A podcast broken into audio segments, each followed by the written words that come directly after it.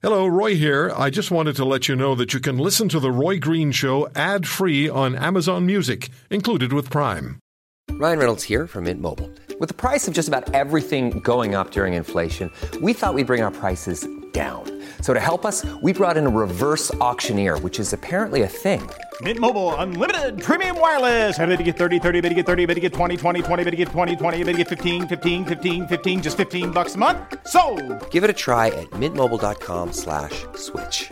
$45 upfront for 3 months plus taxes and fees. Promo rate for new customers for limited time. Unlimited more than 40 gigabytes per month slows. Full terms at mintmobile.com. In uh, its newsletter yesterday, the Business Council of Canada reviews the federal government fiscal update. And uh, there are some positive elements, elements, but the fiscal update missed the mark for distressed sectors, and particularly airlines. The GDP is flat for October. Uh, November job numbers are promising, unless it's a hard-hit sector of the economy. Goldy Hyder is the president and CEO of the Business Council of Canada. It's always a pleasure to speak with Mr. Hyder. And uh, you can go to thebusinesscouncil.ca, thebusinesscouncil.ca for their website. Mr. Hyder, thank you very much for the time. Can we start with the uh, the fiscal update and your assessment of that? As you noted, I think there is uh, some positives uh, in there, but of course the news is usually about what's uh, what's not so good. So let me let me just start with the myth, uh, if I can, and that is very much about the distressed sectors that you raised. Uh, it seems to me that that um, the government's um, approach on continuing to be, for the most part, sector agnostic. Uh, is catching up to them because you are talking about some of the largest employers in the country when it comes to you know, the airline sector, the hospitality sector, the tourism sector, and the trickle down effect of that, Roy, is this is this is not about big business versus small business because you know if we are all in this together, then we're all in this together. And the fact is, if when one suffers, the other suffers. Uh, this is a critical season. It's Q4. you know, a lot of these businesses would have been uh, making up their year here. Uh, obviously, with the, with what's taking place around the country, we're going to have to do as the prime minister said in terms of doing our part to make sure that we contain the virus. But moving forward, uh, particularly with the hope of the vaccines, these organizations, these businesses, these small businesses in particular, are going to need the help to get back up on their two feet. And I was disappointed not to see a plan on how to do that. Um, it's either pay now or pay later, Roy, and it appears that they've chosen to pay later, but it just means you have to pay more later. Yeah, and future generations are going to be born having to pay this bill. Yeah, I think that's one of the most uh, underreported stories uh, during this uh, this virus because, of course, we're living it in real time, the here and now. But uh, I keep telling people, would you go to your kid's bedroom and, and withdraw 50 bucks from the piggy bank? You know, uh, and and tell them, don't worry, I'll, I'll, I'll get it back to you one day. Uh, that's not right on so many levels. I'm tired of hearing about the low interest rates. I think that the kids and the grandkids that are going to be paying for this will not be forgiving us uh, for mounting on uh, the, the, deficit and debt. So obviously, a certain amount of spending was was prudent, was necessary.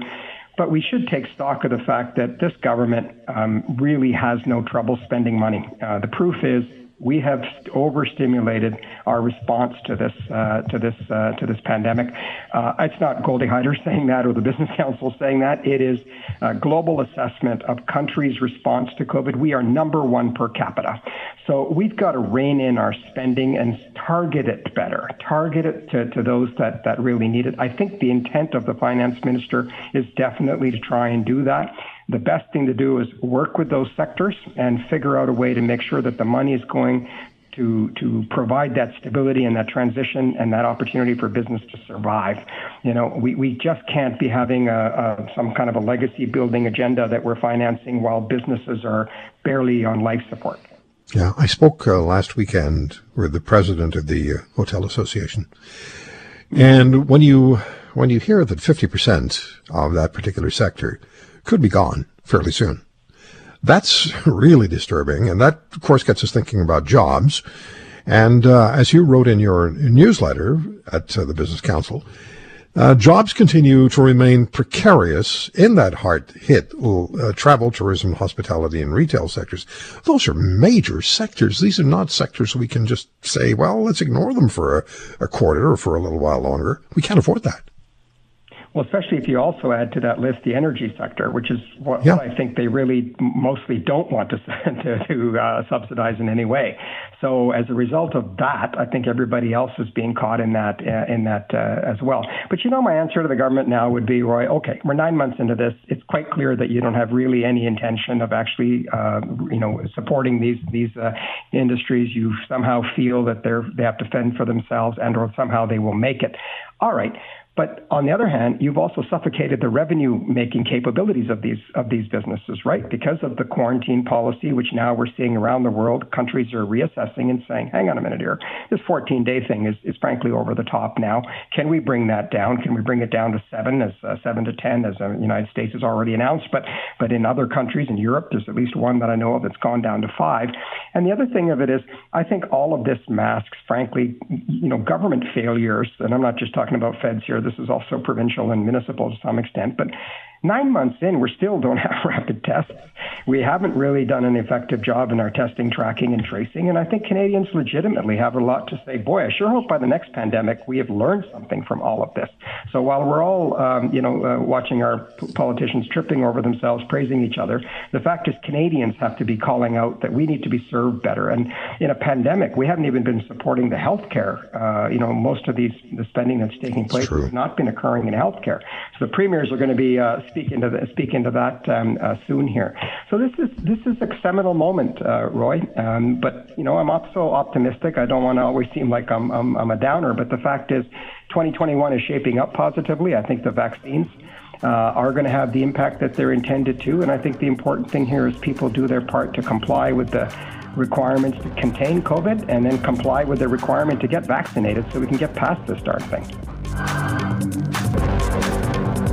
If you want to hear more, subscribe to The Roy Green Show on Apple Podcasts, Google Podcasts, Spotify, Stitcher, or wherever you find your favorites. And if you like what you hear, leave us a review and tell a friend.